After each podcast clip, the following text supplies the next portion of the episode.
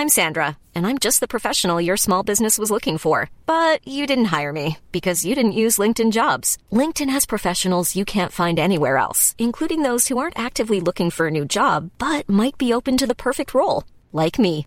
In a given month, over seventy percent of LinkedIn users don't visit other leading job sites. So if you're not looking on LinkedIn, you'll miss out on great candidates, like Sandra. Start hiring professionals like a professional. Post your free job on linkedin dot com slash people today.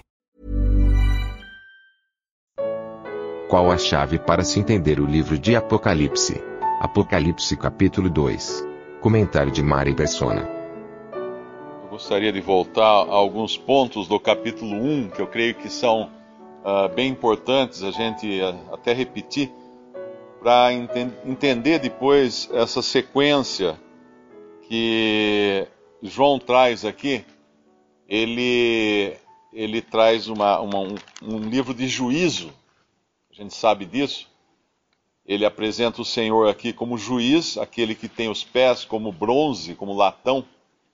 É o único que andou realmente de maneira justa nesse mundo, e é o único que tem capacidade de julgar, tem os cabelos brancos como a neve, uh, que tem sabedoria suficiente também para julgar.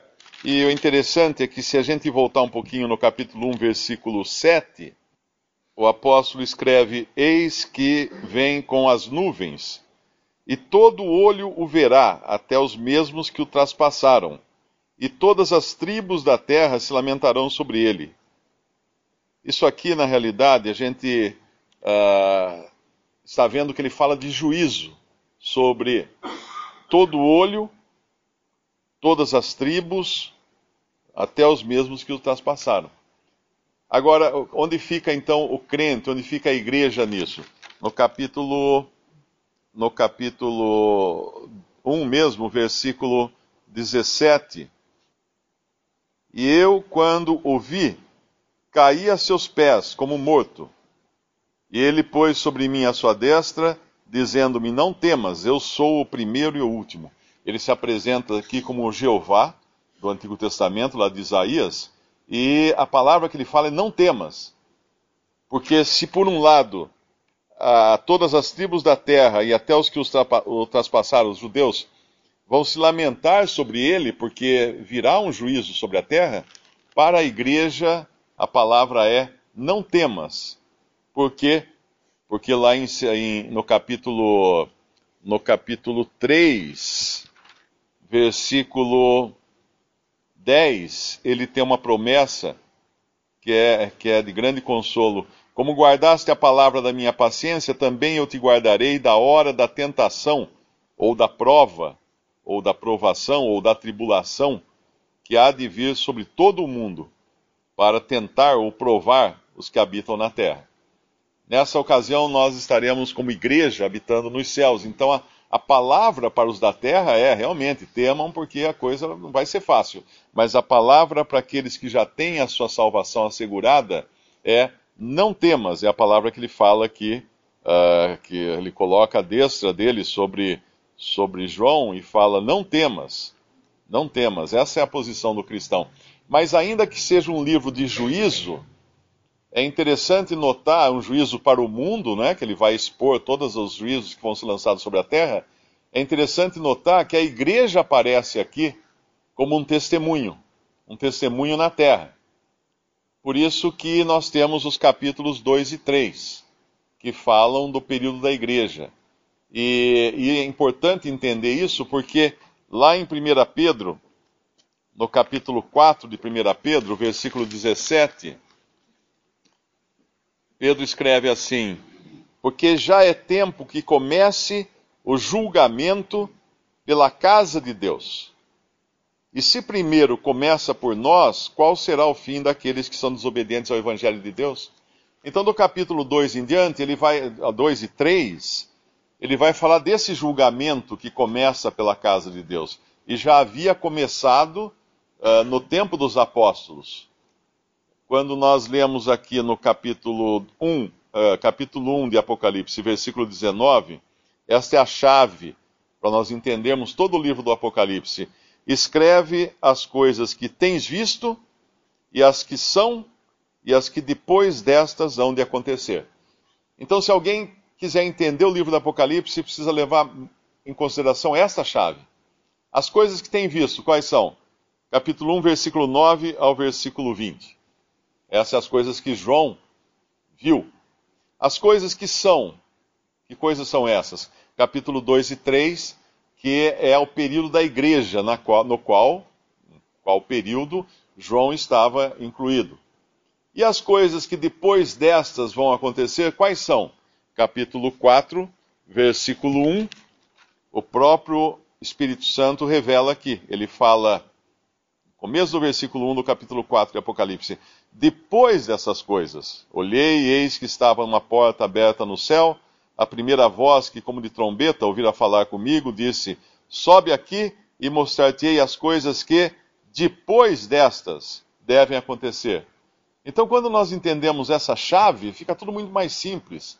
Sabemos que nós não passaremos do capítulo quatro, ou melhor, nós terminaremos a, a era da igreja, como um testemunho na terra, no capítulo três de Apocalipse, não entraremos como igreja na terra no capítulo quatro, mas entraremos no capítulo quatro como quem está assistindo dos céus, como João estará aqui, né, no capítulo quatro.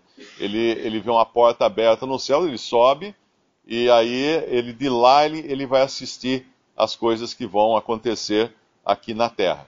Uh, duas coisas, antes de entrarmos também no capítulo dois de Apocalipse, ele explica que, depois de explicar essa ordem, essa divisão do livro em três partes principais, no capítulo um, versículo vinte, ele fala, o mistério das sete estrelas que viste na minha destra e dos sete castiçais de ouro. As sete estrelas são os anjos das sete igrejas, e os sete castiçais que viste são as sete igrejas. Ah, muitas, existem muitas interpretações do, do que seriam esses sete anjos. Alguns acham que é dentro das iluminações, falam, não, esse aí é o pastor da igreja, que é o anjo da igreja. Mas aqui é plural, né? A gente tem que entender que é plural. Quando nós vamos lá em Gênesis, e Gênesis nos ajuda também a entender alguma coisa de Apocalipse, uh, nós entendemos que Deus colocou as estrelas no céu. Deus colocou o sol, a lua e as estrelas. E as estrelas para servirem de guias. De guias. Tem uma passagem, eu não sei se é em Hebreus, uh, obedecer aos vossos guias que, que vos ensinaram a palavra. Eu acho que é isso, não é? É Hebreus, talvez? Hebreus treze. Isso, é versículo sete.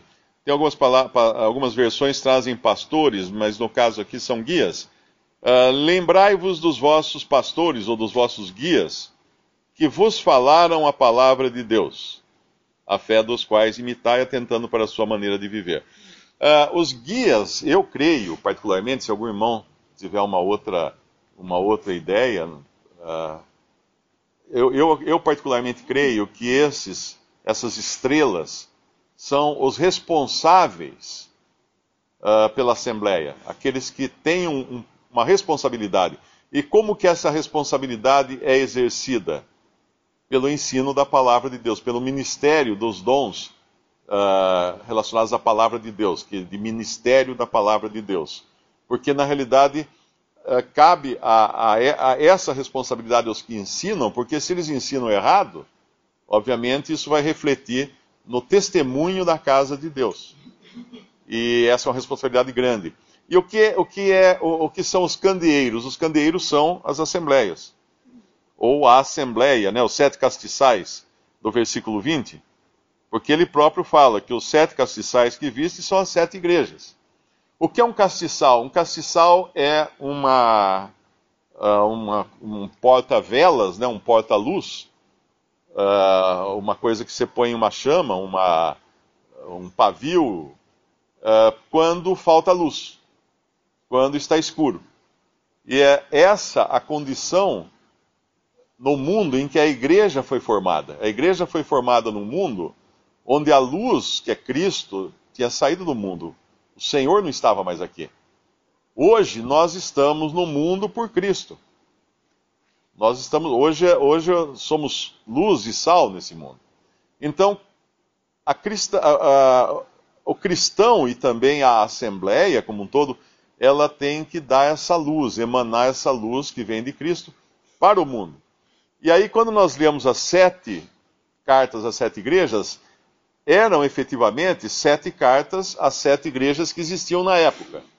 Então, numa primeira instância, são sete cartas às sete igrejas que existiram nessas sete cidades, que provavelmente tinham, estavam passando por particularidades também, e cada um nessas cidades poderia ler uma dessas cartas e falar: uau, isso aqui é com a gente, está falando conosco, aqui, nesse momento, lá no primeiro século.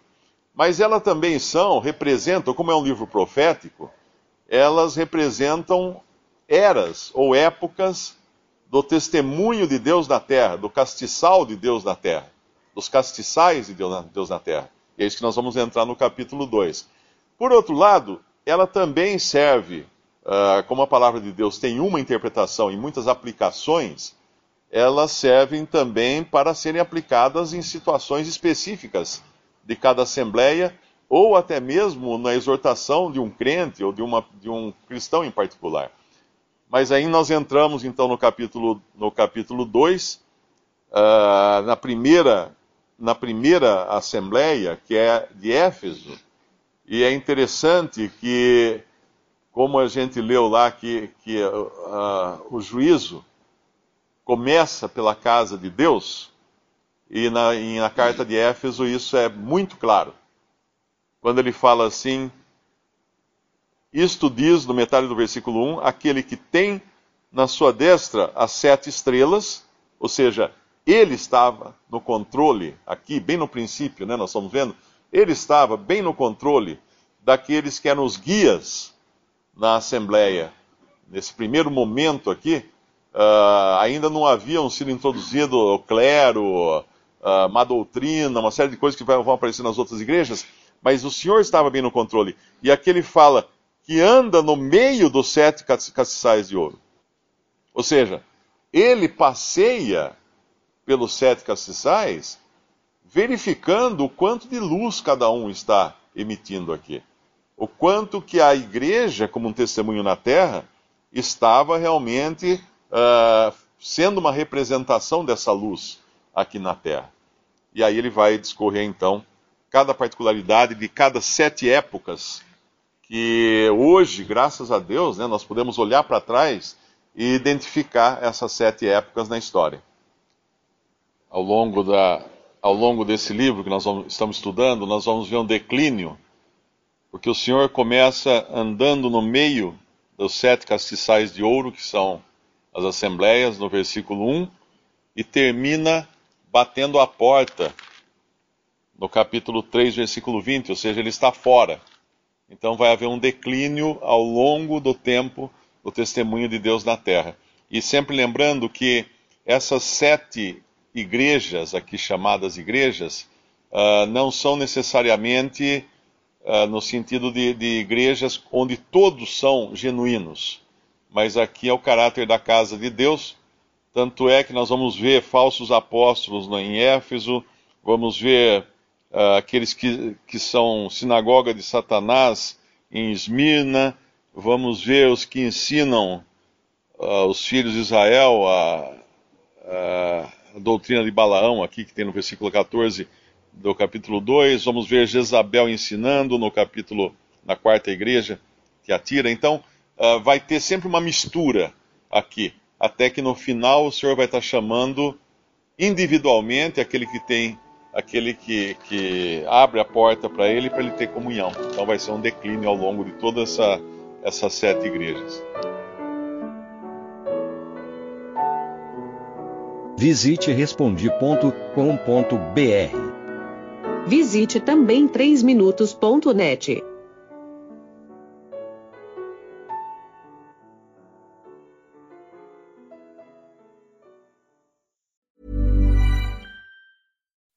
When you make decisions for your company, you look for the no-brainers. If you have a lot of mailing to do, stamps dot com is the ultimate no-brainer. Use the Stamps dot com mobile app to mail everything you need to keep your business running with up to eighty-nine percent off U S P S and U P S. Make the same no-brainer decision as over one million other businesses with Stamps ponto com. Use code PROGRAM for a special offer. That's Stamps ponto com, code PROGRAM.